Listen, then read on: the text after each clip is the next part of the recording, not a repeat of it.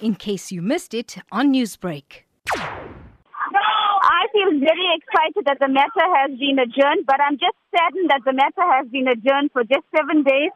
That leaves us no option but to come back to Verulam Court and demonstrate and plan a placard again, get the community involved to ensure that his bail is not granted until the matter is finalized or until uh, he's detained fully. That we will be happy as a community.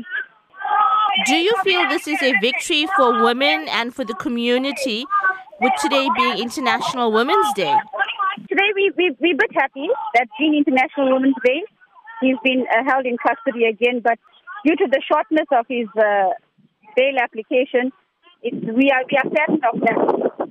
Meanwhile, some community members who formed part of the protest say the brutality of the crime makes them feel fearful, as this could have happened to anyone. Extremely disgusted, especially a young female living in South Africa.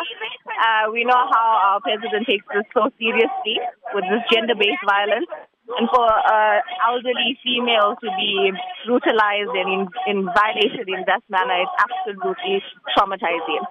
It's extremely disgusting and um, I really, really feel that he shouldn't get bail. He should actually rot in jail. The bail shouldn't be granted at all because what he did to her was like very tormenting and she's a very old person and she's all by herself. I mean, we can't wish this upon anybody else. So, as the community, do you believe that justice has been served with bail being denied?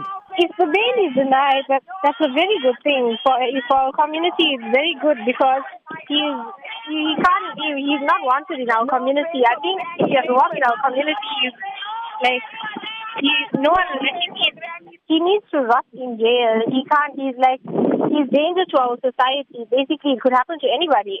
Newsbreak, Lotus FM, powered by SABC News.